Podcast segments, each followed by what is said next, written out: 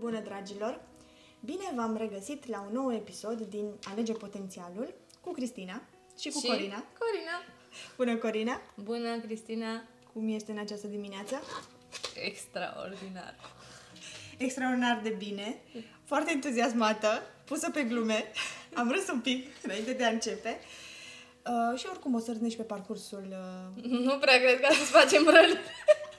Astăzi suntem Îți va fi venite. râsul plânsul. Astăzi avem un subiect um, destul de um, cerut în Da. uh, privat, uh, solicitat și la cursurile Corinei. Uh, un subiect pe care... um, Provocator. l-a- provocator pe care îl atribui unei, unei zile întregi de, de curs, uh, se, subiect care se intitulează Cele cinci răni emoționale, um, care stă la baza unei cărți scrise de Liz Bourbeau, am și eu. O psihologă canadiană foarte mișto, care are, cred că, peste 15 cărți scrise. Da. Aceasta este cea mai cunoscută dintre Da, cărți. și care s-a scris în urmă cu aproape 20 de ani, dar uh, care la 14 ani distanță a mai scos încă o carte care se numește Vindecarea celor cinci răni, care nu avem aici astăzi, dar la- este la fel de revelatoare. Și ce am mai găsit noi încă una care cumva e mai ușurică, dar vorbește tot de același uh, subiect, uh, Rănile emoționale a lui Luanda Sandreea și, și asta o recomandăm tot ca și bibliografie la acest subiect. Însă noi vom discuta despre cele cinci răni ale lui Liz Bourbeau, carte pe care am citit-o și eu în urmă cu 10 ani.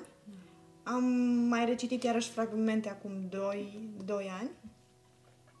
Și am mai participat și la unul dintre cursurile tale, de fapt tabără, am fost în tabăr, un, la una dintre taberele tale și pe parcursul unei zile am um, discutat- Dezbătut. dezbătut Și cele cinci aprofundat. uh, răni. Mare mi-a fost mirarea să descoper că um, o rană pe care nu o identificasem până atunci uh, o am și nu numai că o am, dar am uh, negat-o. Nu, nu știam de existența ei, iar acum uh, mi-am dat seama în etapa în care mă aflu uh, în acest moment, etapa vieții, um, am descoperit că um, multe din deciziile pe care le-am luat și din acțiunile mele uh, s-au datorat uh, sau sunt din cauza uh, rănii respective.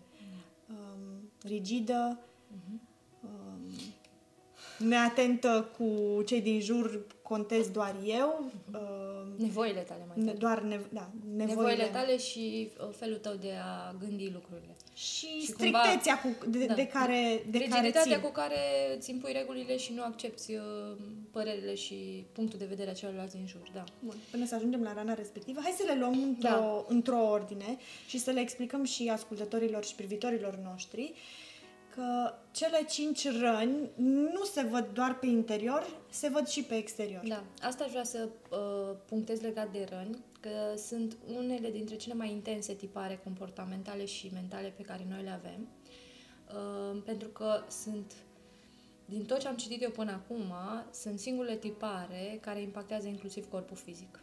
Ceea ce, vă dați seama, din moment ce schimbă poziția corpului acest tipar, clar că sunt extrem de puternice atât la nivel emoțional cât și energetic, spiritual, fizic, toate arile se, se manifestă. Și într-adevăr, așa cum spui, ele ne vor impacta din momentul în care uh, s-au creat în interiorul nostru, ele ne vor impacta acțiunile, deciziile, gândurile, comportamentul în toate arile importante din viața noastră. Um, aș mai puncta legat de răni că sunt um, cele mai, cartea asta mai ales, uh, și observ din atelierele mele, este una dintre cele mai controversate cărți posibile de cursante, pentru că le este foarte greu, extrem de greu să o citească. Adică, efectiv, o deschid, citesc un pic și ajung la una dintre rănile unde ego-ul lor, pentru că rănile emoționale au foarte mare legătură cu formarea ego-ului. În funcție de uh, segmentul, area unde am suferit, ego-ul se, se conturează din ce în ce mai puternic, iar în momentul în care noi venim și aducem oglinda ego-ului nostru, el automat reacționează și respinge, neagă atât rana cât și informația. Și atunci tendința e să arunci cartea, să o calci în picioare, să-i dai foc, să faci absolut orice, dar să nu treci prin informație. Și uh, o să observați și cei care ne aud și cei care ne uh, văd, o să observați că în momentul în care o să luați cartea, o să aveți provocări în a o citi, uh, pentru că mintea conștientă, ego-ul nostru ultra prezent, va fi acolo și îți va da tot timpul de furcă cu ea și îți va nega informația. Pentru că asta, în momentul în care tu ai o rană, prima reacție e respingerea. După care îi negarea și abia după aia acceptarea și începe procesul de vindecare. Uh, legat de răni, aș mai vrea să, le, să adaug că ele sunt doar o iluzie. Da? Deci și în momentul în care citiți cartea, foarte mult timp, și am citit cartea asta în urmă cu 10 ani, dar la acel moment, mintea mea, în momentul în care a citit cartea, n-a făcut altceva decât să găsească vinovați. Adică în momentul în care am citit cartea am zis, ok, din cauza asta sunt defecte, din cauza lui mama și a lui tata, din cauza lui idioții și bibi, bibi, bibi, părinții mei care au făcut aia și aia și aia. Da? Pentru că la acel moment nu eram pregătită să înțeleg că, de fapt, cartea asta mi-a arătat percepția falsă în care mintea mea a polarizat sau a omis anumite amintiri și mi-a păstrat doar acele amintiri care să mă ajute să-mi justific mie anumite comportamente. Deci este tot ce o să aflăm din carte, mai ales după ce o citești a doua, a treia, a patra oară, pentru că din prima doar dacă o să te întâlnești cu informație, o să-ți vină să o arunci pe jos și atât, da? Nu o să poți să-ți asumi foarte mult. Dar uh, procesul de vindecare începe cu acceptarea. Și atunci de-aia recomand să fiți perseverenți pentru că de ce ea sunt atât de importante conștientizarea acestor răni? Le dăm mai departe la copii. Adică se duce blestemul, se duce din neam în neam. Corina, cele cinci răni emoționale sau cum le-aș numi eu, cele cinci uh, învelișuri de, de ceapă. Da. O privesc cele cinci răni ca, ca o ceapă care are mai multe straturi. Da. Um, ele se formează sau iau naștere doar în copilărie uh, sau doar în... Uh, eu o să iau exemplul meu. Doar atunci când uh, suntem copii mici și în interpretăm normal, da, în carte, o să, da, în carte o să-ți spună că ele se formează inclusiv din uter. Adică sunt răni care se formează în uter, când copilul încă este în burtica mamei. Cum ar fi Rana o mamă de... care nu-și dorește, dori, nu da, dorește, nu-și copilul, dorește copilul și... sau un tată care și-a dorit băiat în loc de fată. Și copilul percepe treaba asta încă din uter și atunci toată viața lui va suferi de respingere. Da? Sau un copil nedorit. Sau un copil uh, uh, care a venit din greșeală. Da? A aterizat din greșeală. Da. Da? Și gândiți-vă la generația noastră, că suntem majoritatea acolo. Gândiți-vă la decreței, da? Câți dintre ei au venit în varianta asta. Și copilul, la nivel subtil, percepe toate lucrurile astea. Percepe toată, tot cocktailul emoțional pe care îl resimt atât părinții, cât și mama mai ales. Cei din jur, da? Frații și așa mai departe. Și atunci Uh, am putea spune că rănile se formează în copilărie și, într-adevăr, uh, iluzia falsă este că, uh, exact așa cum sunt categorisite și în carte și explicate foarte bine de Lis, uh, ele sunt cumva împărțite pe categorii de vârstă și împărțite pe uh, părinți, da? cine le creează. Cine, practic, declanșează, de fapt, în copil percepția falsă că, da? Bineînțeles că la început o să zici, da mă, din cauza lui mama sunt așa, că mama mi-a făcut asta când eram mică și eu m-am transformat. Cumva doar am curs, am fost o conse- consecință a comportamentului mamei. Dar o să înțelegem mai târziu, mai ales după ce mai citim încă câteva cărți și mai experimentăm și din punct de vedere spiritual uh, toată înțelegerea asta, că de fapt singurele suflete pe care noi le-am ales la nivel de suflet când încă nu ne-am întrupat sunt părinții părinții și partenerul cu care o să călătorim în viața noastră, poate parteneri. Sunt suflete pe care le decidem înainte de a ne naște, cu, cu, că ne vom însoți și ne vor ajuta să învățăm anumite lecții. Și uh, lecțiile rănilor sunt niște lecții foarte profunde pentru suflet. Lecția de trădare, lecția de uh, respingere, lecția de umilință, de rușine, lecția de uh, nedreptate. Nedreptate, da? De comparație. Uh, lecția, de, lecția abandonului și, și a iertării Astea sunt toate niște lecții profund dorite de suflet. Nu există, de fapt, experiență bună sau rea, pentru că mintea cataloguează bun, bun sau rău, pe care sufletul să nu o iubească. De-aia vine înapoi pe pământ, de-aia se tot repetă istoria. Și atunci, cumva, chiar dacă tu la nivel mental o să spui, da, ego-ul tău o să zică ca să poată să trăiască, să supraviețuiască, ego-ul tău o să zică, da, da, mama, da, tata, da, uite istoria, uite cum, uite povestea mea de viață. Da, dar povestea ta de viață s-ar putea să fie super îngustă și să nu vezi toată imaginea. Pentru că mintea, în momentul în care percepe ego, în momentul în care percepe o formă de suferință într-o arie din viața ta, într-o perioadă din viața ta, ce va face? Va șterge tot. Și nu te întreabă dacă să șteargă sau nu și amintirile plăcute. Va șterge toată perioada respectivă. Și tu când te uiți înapoi în copilărie zici, da, dar nu am amintiri. De-aia n-ai amintiri, pentru că la un moment dat ego-ul tău, fără să te întrebi, o zis, zipuim informația asta, nu ne folosește că ne doare. Hmm. Da? Bun, dar cele cinci răni emoționale le putem um,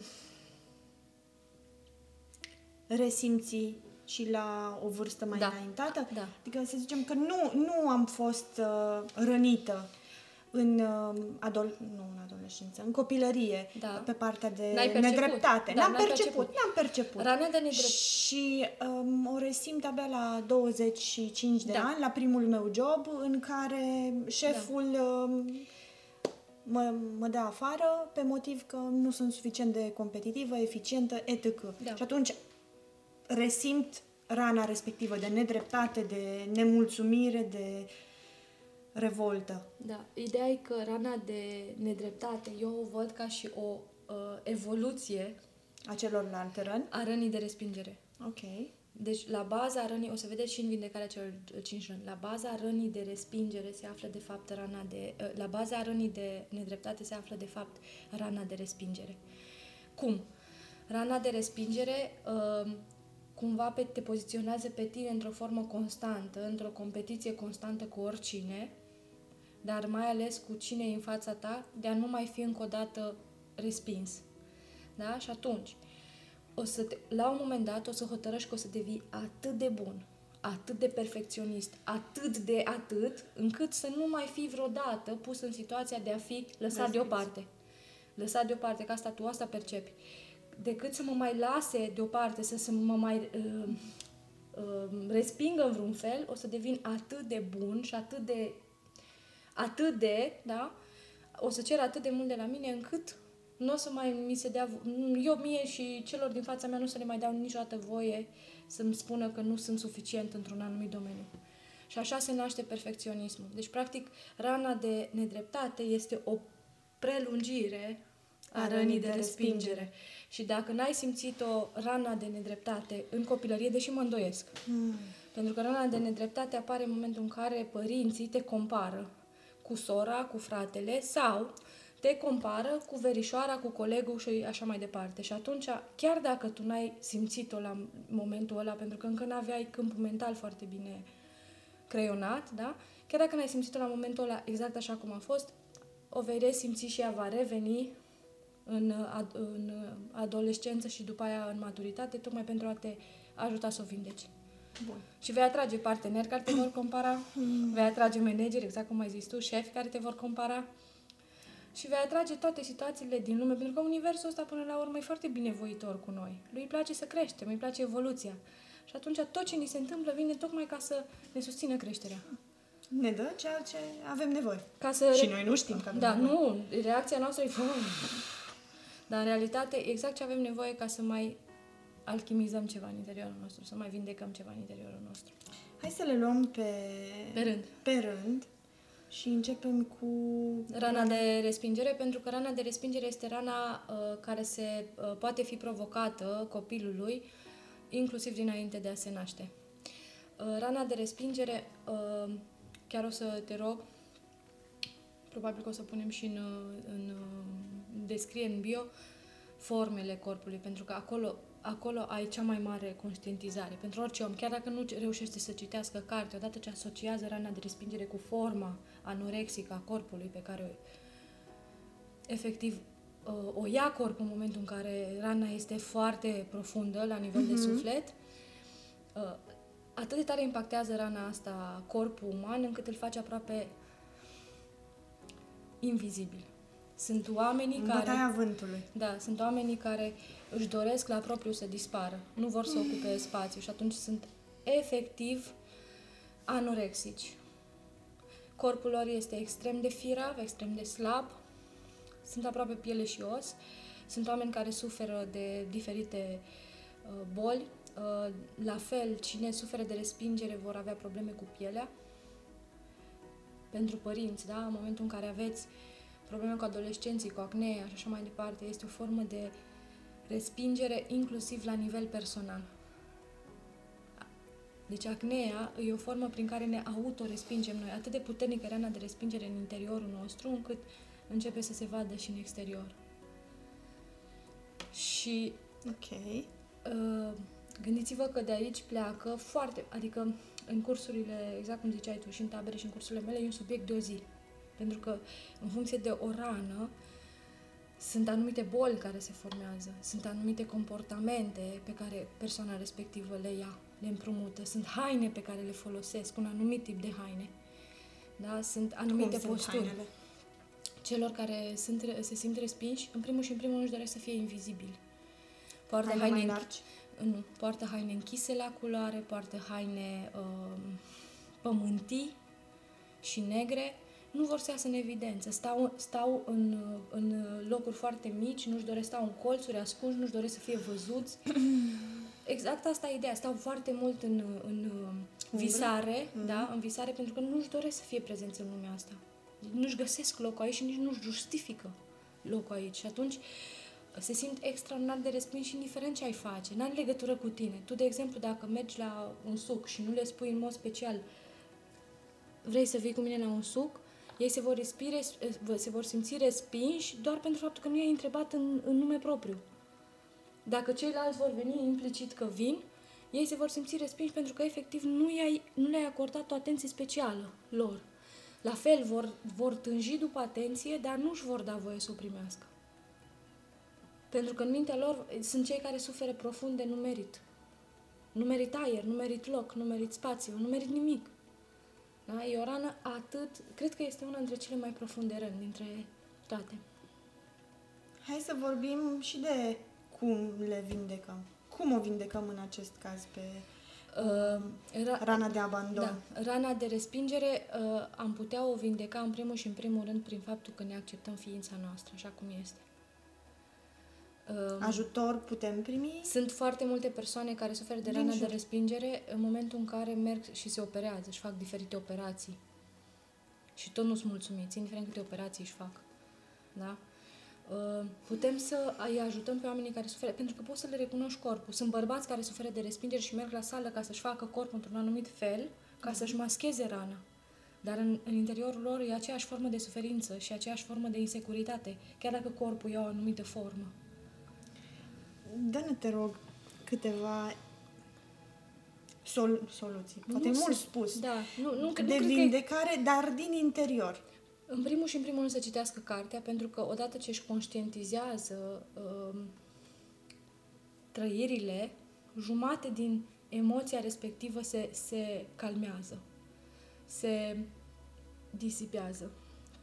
Pentru că eu mi-am când am citit eu căr- cartea asta, în prima fază mi-a venit să o arunc, să o rup, să-i fac orice, dar să nu o citesc, pentru că mi se părea că asta e nebună. Adică e un adevăr atât de profund în ea, încât efectiv aproape că nu ești în stare să-l confrunți. Dar în momentul în care reușești să-ți calmezi ego-ul și să îl dai puțin la o parte și să vezi imaginea exact așa cum e și să-ți dai seama de fapt că nu ești defect. Pentru că toți avem, în, chiar dacă nu suntem capabili să recunoaștem niciodată, toți avem în mintea noastră un program care ne spune eu sunt defect, eu sunt nebun, eu nu sunt normal, eu nu sunt bun. Și în momentul în care citești cartea asta, efectiv, ți se așează în minte, se așează pe căprării. Păi uite, am făcut aia pentru că asta, am... Și începi să-ți vezi trecutul cu alți ochi. Deci, în primul rând, aș citi cartea și asta și vindecarea celor cinci răni. Și aș citi și răni, adică tot ce aș găsi pe partea asta. Pentru că în momentul în care tu îți confrunți ego pentru că ego te ține în zona de neputință, tocmai ca să nu te schimbi, să nu acumulezi informație nouă, ca el să poate să te coordoneze în continuare și să se simtă puternic în interiorul tău. Da? În momentul în care tu treci prin procesul ăsta de, de rescriere a ceea ce știi deja, automat o parte din suferință curge, din, efectiv se eliberează. Și este primul pas. Bineînțeles că e o călătorie. Pentru mine călătoria încă este în curs și lucrez cu mine pe rând de, exact cum ți-am zis, 7, 8, 10 ani. Și încă sunt în curs, încă mai descoper despre mine lucruri despre care nu știam că sunt. De asemenea, rănile, chiar dacă uh, e un proces, e o călătorie, pentru mine prima rană a fost rana de respingere. N-aș fi recunoscut-o niciodată, dar m-am uitat la pozele mele din copilărie. Valabil și pentru mine. După și care, cred că valabil da, pentru după care mi-am dat multă seama, lume. după corpul fizic, că am intrat în rana de abandon. Și știu exact când s-a întâmplat asta și de ce. După care m- am hotărât la un moment dat că nu mai pot să fiu nici respinsă, nici abandonată și am hotărât să mă transform și m-am făcut un mega super dominator cu care mă lupt și astăzi. Până la urmă despre... Evoluție-i vorba, că e o despre formă de evoluție evoluție. Vorba Exact. și inclusiv rănile Sunt o evoluează. formă de, exact, sunt o formă de evoluție, pentru că rana de rigiditate, de exemplu, e rana cea mai evoluată dintre toate. Tot rană este și tot rău face. Ok. Ca să, Să nu mă bucur prea mult nu, că am... nu, că nu e un motiv. Adică cât timp... Știi cum poți să-ți dai seama Corina că am nu mai ești- evoluat. De la respingere am ajuns la da, da, da, da, rigiditate. e da, da, bine. e adevărat, da. Știi care e ideea? Că noi nu, nu, ideea nu să evoluăm prin răni. Iv- Ideea este să ne eliberăm de ele. Știi cum ajungi să-ți dai seama că te-ai eliberat de răni? Închipuieți că un... Închip, știți cum să-ți închipui? Că corpul uman are ca și un balon în jurul lui.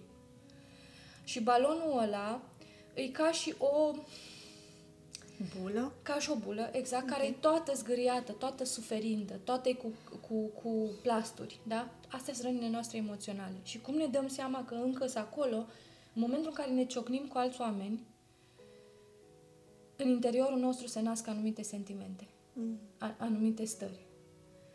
Practic, fiecare persoană ne activează o altă rană. Dacă simțim furie, dacă simțim nedreptate, dacă simțim uh, invidie, dacă simțim uh, frică, dacă simțim uh, dorință de control, dacă simțim uh, uh, inferioritate uh, sau uh, zona asta de rușine, astea toate sunt răni emoționale nevindecate. Poți să-ți dai seama că ți-ai vindecat rănile în momentul în care poți să te duci să faci baie de mulțime și nu te mai doare nimic. Ok. Eu... Da. Deci nu mai- uneori, uneori ne iese, dar știi că uneori ne iese, uneori nu. Da. I- i- este, este binecuvântător sau nu știu, uh, sunt profund recunoscătoare în momentul în care reușesc să conștientizez fiind în prezent că uite, nu mă mai doare atât de tare sau nu mai mai doare nimic. Dar în continuare sunt extrem de recunoscătoare și fericită și când mai găsesc că mă doare ceva. De acord. Pentru că în momentul ăla îmi dau seama, uite, am mai găsit un bug. Am mai găsit o rană pe care trebuie să o îi desfac plasturile, să o dezinfectez și, Și să o las să se suntem vindece. recunoscători persoanelor care, persoane cu care am interacționat. Oh, Nu? nu. Știi care e Pe, chestia? pe, pe, mie Recunosc- îmi place. da. Mie îmi place când întâlnesc o persoană Care încă te mai trigărește. care încă mă Asta e trigărește și procesul îmi de- dau seama wow, asta n-am știut despre Exact, mine. da. A- Ce am văzut în ea sau în el Da, Chris, asta că- după cât timp s-a întâmplat? După 10 ani.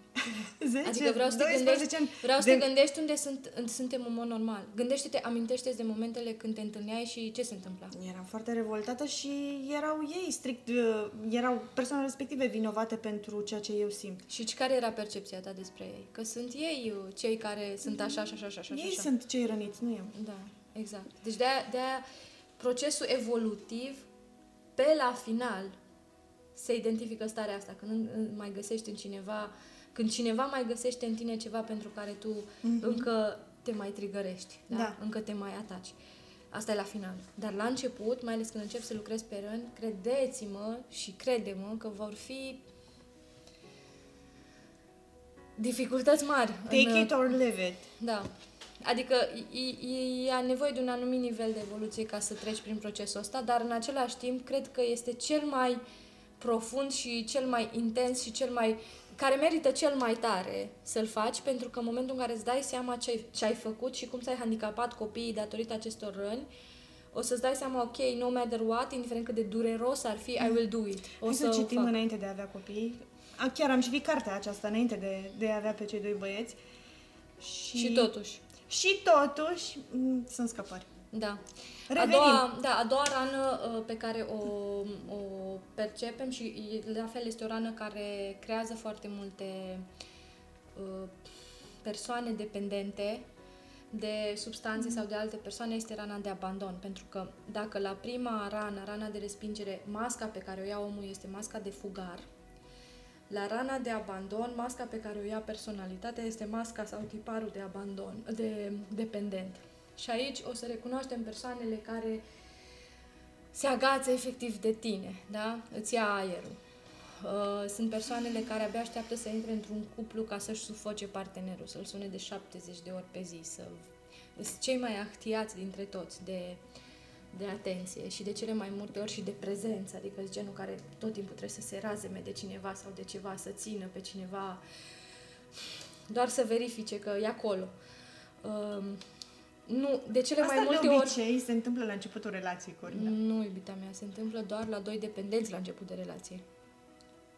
N-are legătură cu la început de relație. Dacă vrei să citim despre început de relație, avem pe aici efectul de lună de miere și o să vezi că nu la toate relațiile sunt, e la fel. Se întâmplă la cei care Am citit sunt... și efectul de lună de miere. Da, deci, um, ca idee, uh, dependenții vor exacerba acest comportament la început, da? Dar problema care este? Că până nu vindecă rana, tot la fel se va continua. Adică am prieteni care sunt căsătoriți de 20 de ani și în continuare se sună de 20 de ori pe zi doar ca să se întrebe ce faci. Aici cred că deja e vorba de o rutină și de un stil de a uh, Și de o rană. conviețui. Și de o rană care nu s-a vindecat, ci doar s-a alimentat. Pentru Mă, că cred doi că de... ei, o- ei deja cred că o percep altfel. Doar tu o percepi așa. Poate ei consideră că, uite, asta este relația noastră, așa funcționează. Mhm. Mhm. Până în momentul în care au citit cartea și în momentul în care au citit cartea s-au uitat unul la cealaltă și au zis Oh my God. Și ce au făcut? Nu s-au mai sunat de 20, Ba da, s-au sunat de 19 ori.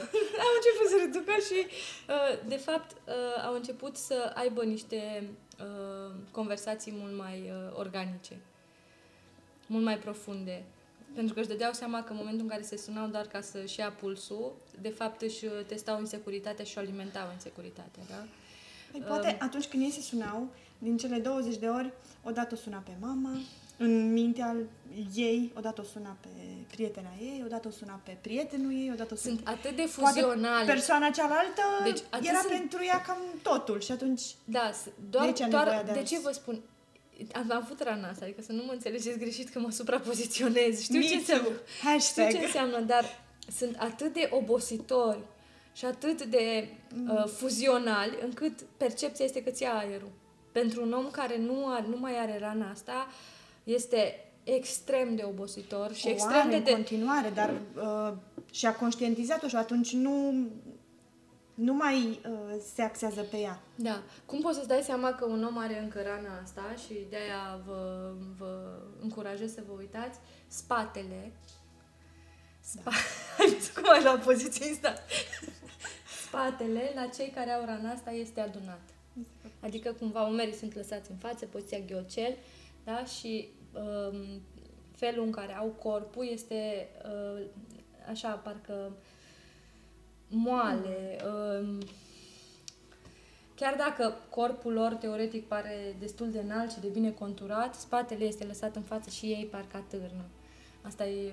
Și mai e ceva, cum poți să-ți dai seama că suferă de abandon, tot timpul simt nevoia să se uh, sprijine de ceva. Dacă stau în picioare, se sprijină de un perete, dacă uh, merg pe stradă, se țin de cineva, țin bine pe cineva, adică tendința e constant să aibă ceva pe ce să se bazeze, pentru că ei simt că nu sunt suficient de puternici încât să se ancoreze în uh, realitatea și în pământul lor ca să meargă în continuare.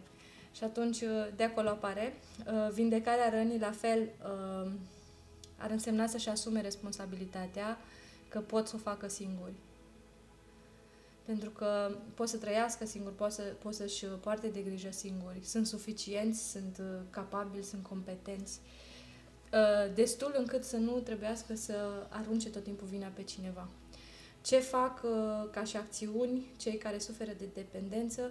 Încep foarte multe proiecte și nu finalizează mare lucru, pentru că ei uh, cumva e în firea lor să renunțe. Cumva e în firea lor să viseze, să planifice și să nu, nu acționeze? Exact, adică fac foarte multe, au foarte multe planuri, au foarte multe idei, dar nu le duc în manifestare sau le, duc, le încep și nu le termină. Pentru că cumva e natural să abandoneze. Mm. Și ce mai fac este că, în ciuda faptului că cea mai mare durere a lor e să fie abandonați, să se simtă abandonați, cea mai mare durere a lor, de fapt, este uh, cea mai mare sau cea mai mare frică a lor este și una dintre cele mai mari preocupări a lor. Adică, în ciuda faptului că lor, nu, lor li se pare extrem de dureros să, aband- să fie abandonați, vor abandona constant. Proiecte și oameni. În relații vor face treaba asta. Adică, în momentul în care se îngroașă gluma și încep să simte emoții foarte puternice legate de o persoană, decât să fie abandonați din nou, preferă să se despartă ei chiar dacă suferă teribil și nu asta își doresc să facă, dar rana îi va face să se, să-și lase parteneri, să-și lase proiecte, să-și lase joburi și așa mai departe, tocmai din frica, de suferința, dar dacă celălalt într-o zi consideră că nu sunt de ajuns și mă va abandona. Manifestarea rănii este chiar prin a răni exact. ei la rândul lor e, e, valabil în, în jur. E valabil în toate rănile. E valabil în toate rănile. Cel care suferă de respingere Uh, va respinge cel mai mult. Cel care suferă de abandon va abandona cel mai tare și cel mai des. Cel care suferă de rușine va rușina și va umili pe toată lumea. Cel care suferă de, de dominare uh, și de trădare va trăda pe toată lumea. Cel care suferă de rigiditate și de comparație, constant va compara și va... Uh... Cori, this is a aha moment. ok, până acum n-am, n-am perceput uh, rănile și acțiunile lor pe care le, le facem astfel, da. foarte revelator. Știi? Revelator, da. Știi care e uh, percepția mea de ca, despre cartea asta? Că e ca și un fractal. De fiecare dată, deci de fiecare dată când discut despre cartea asta, de fiecare dată când luăm rănile la puricălit din nou, de fiecare dată când fac un curs sau o tabără sau de fiecare dată când ajung la rând, de fiecare dată are alte valențe care are ni se arată, da, și altă efectiv, altă semnificație primim. Și de-aia, de-aia recomand celor care se, se uită la noi și care ne ascultă. Rolul acestui podcast e ca și un wake-up call, ca și un fel de hint, o scurtătură către tine. Scopul acest, acestei cărți este nu să o citești odată să zici știu despre asta sau am mai auzit despre asta. În realitate, este, scopul este că sufletul tău cumva a făcut ca tu să auzi din nou mesajul, pentru că încă mai ai ceva de rezolvat acolo încă mai ai treabă cu cartea asta, că altfel n-ajungea înapoi în mâinile tale, n-ajungea iarăși la urechile tale. Ia-o, te rog, dacă nu pentru tine, ia-o pentru soțul tău, pentru partenerul tău de lucru, ia-o pentru viitorii tăi copii, pentru că te va durea să-i vezi că datorită ignoranței tale ei au preluat niște tipare care nu le servesc, mai ales în viața de adult. Revenim, Corina. De la rana abandonului, pornim spre rana umilinței. Da, ce am uitat să, ah, să spun la sigur. fiecare, uh, la rana de... Uh, respingere. La, la rana de respingere, uh, mama va respinge fata și tata va respinge băiatul. Adică asta va fi percepția. La rana de abandon, abandon tata... tata respinge fata și mama respinge băiatul. Exact. Iar la rana de uh, dominator, că la asta o să mergem, la rana de trădare. Okay. Ce înseamnă rana de trădare? Că toată lumea spune ce înseamnă să trădezi, că nu despre asta e vorba, ce știu un copil despre a trăda. Nu este despre trădare. Așa a fost numită de lis, dar uh, de fapt este rana care se formează datorită așteptărilor pe care noi le avem de la părinții noștri și ei nu ni le împlinesc. Și atunci ne simțim trădați au copii așteptări din partea părinților? În afară de PlayStation și uh, vacanțe și... Cea mai mare așteptare Atenție. a copilului uh, în, prime, în primii ani uh, este de fuziune completă, exact ca și în burta mamei și atunci așteptarea lui este ca tu să îl iubești Adică să fii, da, necondiționat să fii centru, să fie centru atenției tale. Și cu cât uh, uh, tu stai mai mult cu el, cu atâta nevoia lui va fi și mai exacerbată. Mm-hmm. Și nu este, în primii doi ani, într-adevăr, depinde 100% de noi, adică Asta este. E ca și e singurul animăluț, între ghilimele, care are nevoie de minim 2 ani ca să învețe să meargă și să se autogestioneze. Da. Chiar s-a făcut un studiu și se spunea, că, se, recent, studiu recent făcut de cercetători, ca un copil să se nască direct cu capacitatea de a merge ar trebui să stea în burtea mamei 2 ani. Pe când restul animalelor în câteva secunde merg după ce se nasc. Da. Da? Așa. Și atunci, cumva, firesc, 2 ani de zile ai nevoie 100% să fii lângă ei, cu toate resursele. Dar după, nu. După, contează foarte mult felul în care tu îl formezi în acele două luni, în doi ani. Dacă tu îl formezi independent, curios de mediul din jurul lui, da? și nu proiectezi pe el toate fricile și rănile tale, Da. copilul tău își va da drumul la doi ani. Va fi curios să descopere mediul din jur, cu sau fără prezența ta alături. Dar în momentul în care tu, îl, tu ca și mamă sau tu ca și tată îți proiectezi pe el toate fricile și insecuritățile tale, el nu va vrea să mergi tu nici la baie fără el. Va veni și va bate la ușă și te va întreba ce faci când o să stai pe Corina, tron. am doi băieți foarte diferiți.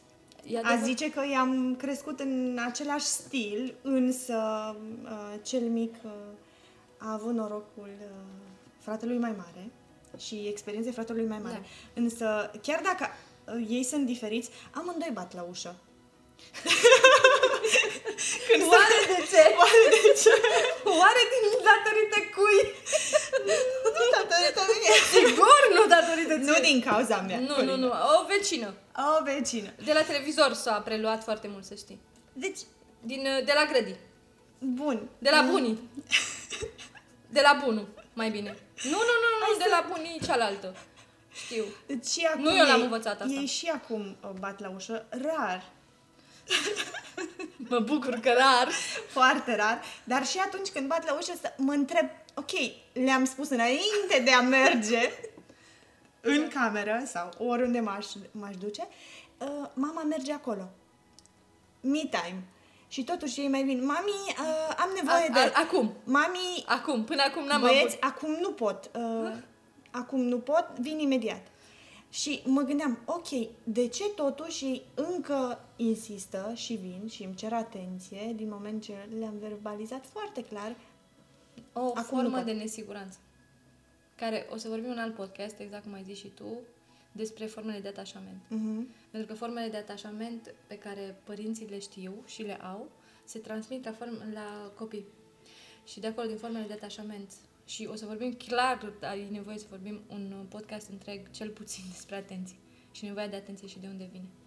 Vom vorbi și de, despre ele. Uh, revenim acum la La Rana de trădare. Da, rana de trădare sau rana de, de, de a nu se întâlni așteptările noastre cu ceea ce primim din partea celor dragi.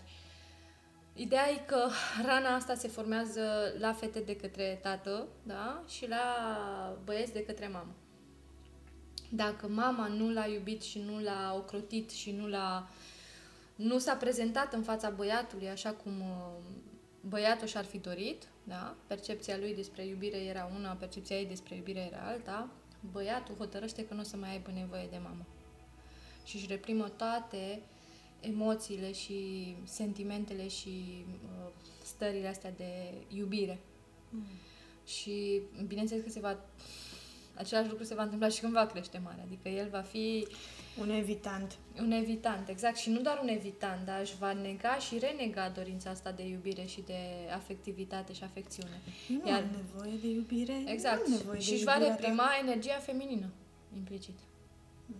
Și se va transforma într-un ce? Într-un dominator și într-un tiran. Și tot ce va face va fi doar pentru a demonstra. Un că narcisist? poate. Um, Narcisic? Și asta, dar gândește-te că va fi un dominator și un tiran în sensul că tot ce va face va fi doar așa cum vrea el. Și dacă orice, orice ai face, dacă nu e cum vrea el și cum și-a pus el deja în minte, nu va fi bine. Un control freak. Control freak, așa se nasc control freak. Ci. Da? Și uh, același lucru e valabil și pentru doamne. Da? Și pentru femei.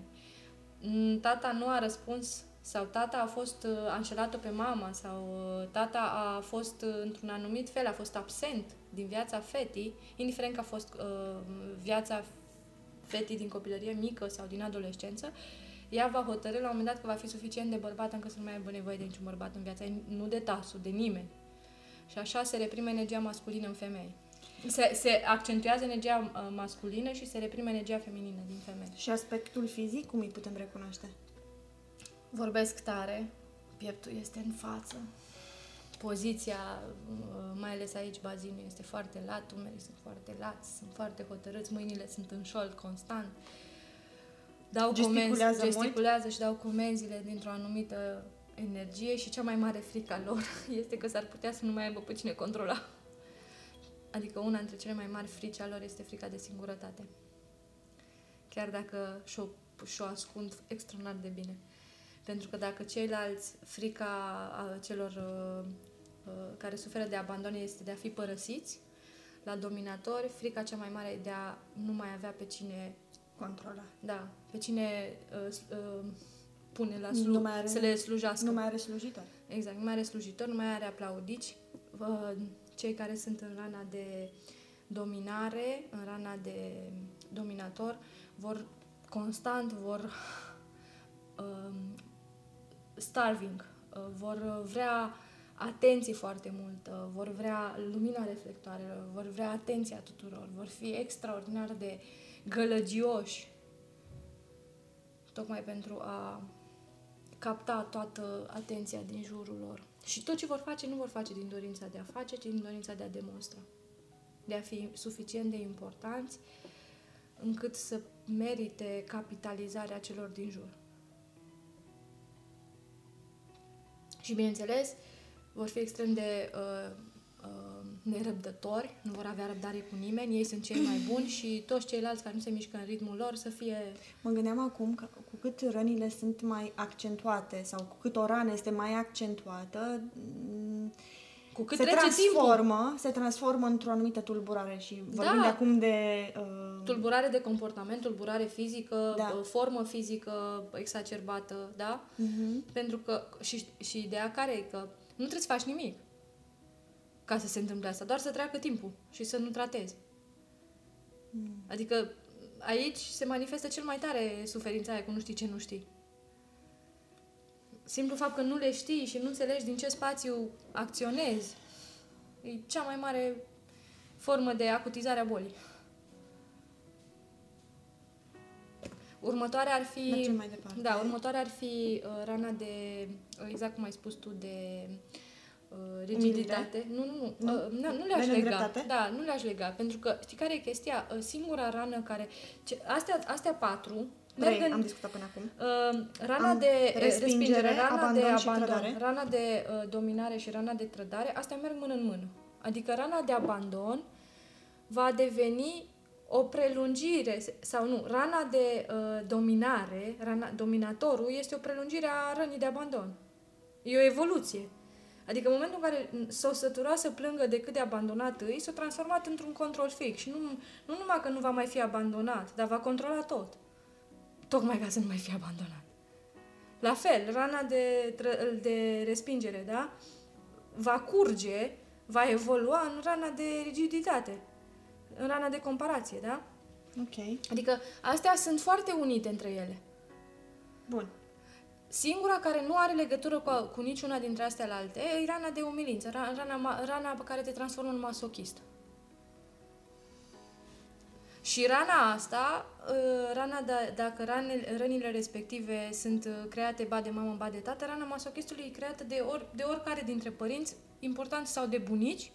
Important este uh, acea persoană care te-a crescut când erai mic și care ți-a, dat, ți-a asigurat nevoile alea primare în primii doi ani care te-a învățat să te speli, care te-a învățat să mănânci, care te-a învățat să mergi și care ți-a dat peste nas. Că ai mâncat ca și un porcușor, că te-ai comportat ca și o văcuță și ai făcut așa mai departe. Toate apelativele astea vor crea umilință în copil. Și toate apelativele astea îl vor transforma pe copil într-o și mai mare, uh, să zic așa, uh, formă de rușine. Cum arată adultul umilit? În primul și în primul rând foarte umflat. Adică o să-i vedeți în foarte multe forme. În primul și în primul rând sunt extrem de să zic, s- supraponderali. Da? Dar okay. sunt, sunt, de cele mai multe ori sunt deformați. Pentru că uh, sunt care au picioare sub, foarte subțiri și doar forma uh, de, la, Bazinului? de la bazin în sus încep să, să fie diferiți de picioare. Uh, de, a, de, de menționat ar fi aici că um, grăsimea sau stratul adipos de cele mai multe ori este o formă de protecție. Cu cât, cu cât se umilește mai tare, cu atât stratul va fi tot mai gros, cu cât este mai rușinat și se, se judecă și se prin dialogul interior se critică și mai tare, cu atâta va fi și mai... Adică nu, nici măcar nu mai contează mâncarea. Pentru că el se hrănește, de fapt, corpul emoțional crește datorită suferinței, nu datorită mâncării. Da? Și poți să-i recunoști prin faptul că sunt extrem de carismatici, sunt extrem de jovial, jovial de își doresc, da, își doresc de cele mai multe ori sunt dispus să facă pe arlechin, nu? Adică mm. chiar dacă îi doare și sunt în formă profundă de suferință legat de corpul lor, legat de situația lor, ă, se vor expune foarte tare și nu le va fi frică să, să facă mișto de ei înșiși, deși asta este doar o mască a arlechinului. O mască care maschează, de fapt, o formă profundă de suferință prin care ei nu-și doresc să fie văzuți. Dar fac exact opusul. Vor purta, chiar dacă sunt plinuți, vor purta haine strâmte, vor fi cei mai... Uh, uh, ei cumva își reprimă plăcerea. Și cu cât o reprimă mai tare, cu atâta rana se, se acutizează. Își reprimă plăcerea pentru a mânca, vor tot timpul își vor găsi plăcere și se vor reculege, reîncărca prin mâncare.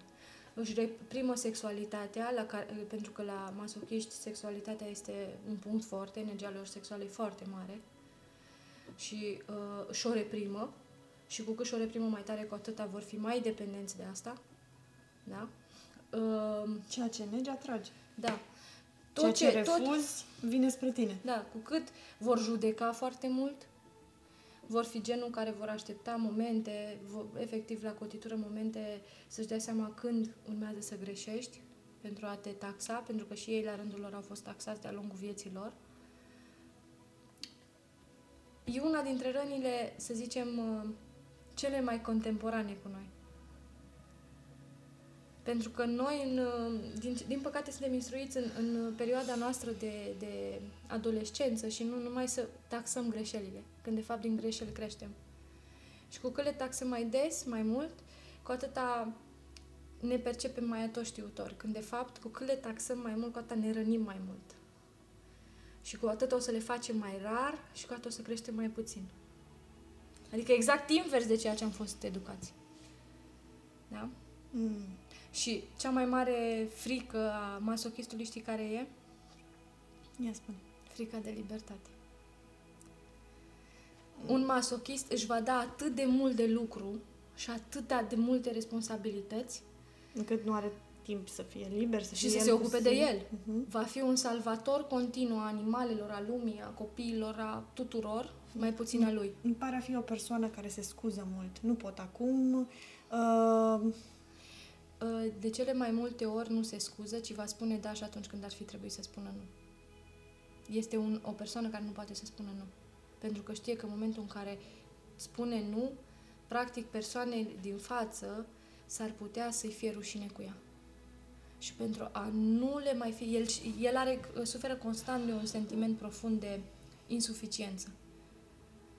E rușine cu mine pentru că mănânc așa, e rușine cu mine pentru că arată așa, e rușine cu mine pentru că mă comport așa, e rușine cu mine pentru că. Și atunci, ca să treacă peste sentimentul de rușine persoana din fața mea, o să fac tot ce are nevoie, voi fi un super pleaser ca să mă accepte așa cum sunt. Asta e gândirea unui masochist. O să-mi iau sarcini și o să fac lucruri mult peste puterile mele doar ca să mă accepte așa cum sunt. Îmi vine acum în minte câteva persoane, personaje. Nu neapărat. Deci sunt foarte și... multe persoane care, aici asta aș vrea să mai punctez, sunt foarte multe persoane care datorită disciplinei și standardelor pe care le au să se țină constant sub dietă și constant sub, sub o atentă analiză a ceea ce mănâncă, cum mănâncă și să-și țină corpul sub control. Adică să nu, corpul lor să nu le trădeze. Însă, în momentul în care ies din zona de control, ies din zona de conștient, cum mănâncă două zile diferite de programul lor super strict, cum intră, cum se îngrașă foarte repede. Pentru că în realitate revine masca. Mm. Revine comportamentul natural. Da? Sunt foarte multe persoane care sunt slabe și ai zice, băi, dar n-are cum. N-are cum pentru că știu ele de ce. Dar dacă te uiți în viața lor și în acțiunile lor și în felul în care se mai muțeresc, îți dai seama că de fapt pot să fie în zona asta de, de masochiști, chiar dacă corpul lor nu ar spune asta. Sunt foarte mulți care sunt masochiști și au doar burta foarte mare. Zona asta care acoperă sexualitatea, da? Pentru că ei ce își reprimă? Rușinea. Cu ce asociem noi rușinea? Cu organele, genitale. Și atunci așa acoperă doar partea asta cu grăsime. Și în rest sunt slabi. Valabil și la bărbați și la femei. Cum poți să recunoști un masochist? Are acel, acea cocoașă fix aici deasupra, între gât și spate, ca și rinocerul. Mm. Ok. Poate să fie slab și să aibă cocoașa respectivă în zona spatelui, aici exact în spate și este un masochist perfect. Chiar dacă restul corpului nu spune nimic despre el. Despre acea rană. Exact ca și la abandonați, da? Ca și la dependenți. Corpul lor poate să nu spună nimic, dar dacă umerii stau așa, e de ajuns. Și ultima rană, Corina? Rana de, de, Da. care, sp- de, de nedreptate. De nedreptate. Rana de nedreptate este, exact cum spuneam și la început, se formează uh, prin comparația și nemulțumirea constantă sau challenge-ul constant a părinților. Și aici intră în categorie mai ales uh, părinții care își doresc copiilor să fie pe locul întâi care le imprimă competitivitatea asta acerbată. Mai ales părinții, Da, de care părinți. nu au fost ceea ce au vrut ei să fie Exact, când au fost exact. mici și atunci Dar nici, nici transmit măcar, mai departe. Nici măcar. Sunt foarte mulți părinți care, care au fost Au fost, excelat. au excelat și își doresc ca și, pă, și copiii lor să exceleze la fel. Sau chiar să-i depășească. Da, și îs genul care atât de tare își chinuie sufletul copilului lor, încât efectiv, efectiv nici măcar nu conștientizează. Partea cea mai dureroasă e că atât de mult își provoacă copiii, din punct de vedere uh, fizic, intelectual, uh, emoțional, încât copiii respectivi ajung să sufere de depresie de la vârste foarte mici. Pentru că își dau seama că oricât ar alerga, oricât ar face, nu o să fie suficienți pentru părinții lor. Și de cele mai multe ori, mai ales în era asta nouă, când părinții deja au început să fie educați, nu, nici măcar nu mai compară cu alții. Dar cer atât de mult zilnic de la ei, le pun atât de multe activități, le, le pun atât... Și copiii ce vor face? Vor dori, vor tânji după iubirea părinților. Dar vor ajunge să zică nu merit iubirea părinților dacă nu ies pe locul întâi, nu merit iubirea părinților dacă nu iau notele astea, nu merit iubirea părinților dacă nu fac X sau Y. Și vor fi într-o continuă, continuă, continuă competiție și fugă cu ei înșiși. Dar este o fugă atât de dureroasă că e ca și cum ai alerga într-un maraton doar cu tine însuți și ai ieși mereu pe doi. Și părintele nu face decât să-i accentueze treaba asta. Spunându-i, da, uite, când eram de vârsta ta, eu făceam asta. Când eram uh, de vârsta ta, eu făceam asta la altă. Când eram, uh, părinții mei făceau asta. Și tot timpul să dea exemple și niciodată să nu fii de ajuns. Niciodată să nu fii suficient. Și de acolo apare zona asta de rigoare super evaluată.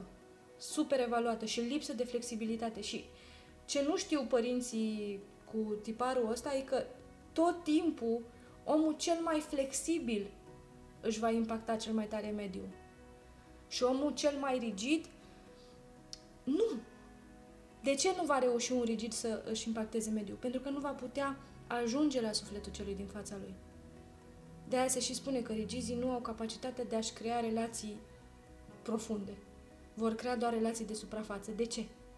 Pentru că și-au pus un termostat la emoții. Ei nu vor să simtă. Ei sunt mai repede niște roboței care știu exact că unul cu unul fac doi, lucrurile trebuie să se întâmple exact așa și nu avem ce să discutăm mai mult de atât, că am creat deja regulile. Uh, Nu vor, nu-și vor da voie să simtă emoții puternice, nu-și vor da voie să aibă conectări profunde cu oamenii din fața lor. Asta e și motivul pentru care imediat cum vor simți o, o persoană care e mai, cum se spune, mai uh, emoțională, mai intensă, automat o vor judeca și o vor elimina din uh, realitatea lor. Pentru că este o oglindă de nesuportat. Nu vor suporta oamenii care vorbesc prea mult sau spun adevărurile prea ușor, nu vor suporta oamenii autentici pentru că ei sunt extrem de fake. Nu, nu pentru că nu pot fi autentici, dar Dar s- sunt extra... Pentru Nu-și că, dau voie. Da, nu-și dau voie, pentru că aspectul lor este impecabil. Aspectul lor este... Deci, din punctul... Spune-ne, Corina, despre aspectul rigidului. Sunt cei mai perfecți ca și corp. Sunt l- perfect aliniați. Ață. Fundul e perfect bombat. Uh, Postura este extraordinară. Uh, Apariția tot timpul studiată, calculată. Ei știu exact ce haine să poarte, cum să poarte. Nu vor ieși în evidență prin culori, dar vor ieși în evidență prin perfecțiune, prin studiu, prin clasic, prin eleganță, prin... Dar aspectul nu-i totul. Pentru că în interior suferă profund suferă că nu pot crea și ajunge la sufletele oamenilor, că nu pot impacta mediul. De ce? Pentru că sunt rigizi. Un om rigid tot timpul nu va scoate în evidență decât cu ce va veni și se va apăra. Cu reguli. Ți-am spus să faci asta. Eu știam. Știam că o să ajungi acolo. Eu ți-am ți-am spus spus. de la, ți-am de spus la de la bun- bun început. Exact. Și, și suferă profund în interiorul lor. V- Bineînțeles că își vor depăși obiective după obiective. Tot ce își vor propune vor realiza. Dar cu cât vor, își vor realiza mai mult și vor observa că sunt mai puțin apreciați, cu atâta se va crea un hău mai puternic în interiorul lor. Cu cât vor over-deliver mai mult, cu atâta... oa- Știți de ce? Pen- Știi de ce? Pentru că oamenii nu neapărat 99% din oameni nu vor neapărat modele de perfecțiune în viața lor. Vor mai bine autenticitate decât perfect. Pentru că perfecțiunea doare. Perfecțiunea scoate în evidență toate Perfecțiunea e lipsurile. foarte, Greu foarte de greu dus. dus. E greu Da. de dus și greu de acceptat că există. Și solicitantă. Și extrem de solicitantă, exact. Fizic, mental, din emoțional. toate, din toate punctele de vedere. Și atunci, gândiți-vă ce înseamnă să dai tiparul ăsta copilului tău. Gândește-te când îi spui copilului tău că trebuie să fie tot mai bun, tot mai bun, tot mai bun. Gândește-te ce îi transmiți oare. Că nu Oare ești nu bun. ți-ai dorit să fie fericit mai bine decât să fie cel mai bun? Și cel mai bun după standardele cui ale tale? Gândește că va ajunge la școală și va ajunge în momentul în care s-ar putea să fie cineva care bunul tău de standard să fie inferior. Sau standardele pe care tu i le-ai dat să fie mult prea greu de îndeplinit de altcineva. Și să ajungă să fie exteriorizat de mediu tocmai datorită faptului că tu i-ai impus niște standarde prea mari. Da, Și nu își mai, nu-și mai, mai găsiți nici prieteni, nici oameni, nici parteneri de lucru, nici parteneri de viață, nici... Și...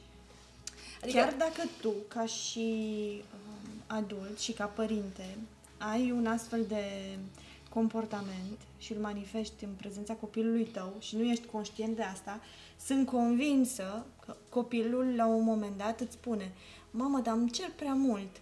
Mamă, nu vreau nu o asta. să-l auzi. Nu, o să-l nu, auzi. nu-l auzi. Nu, nu-l auzi, nu.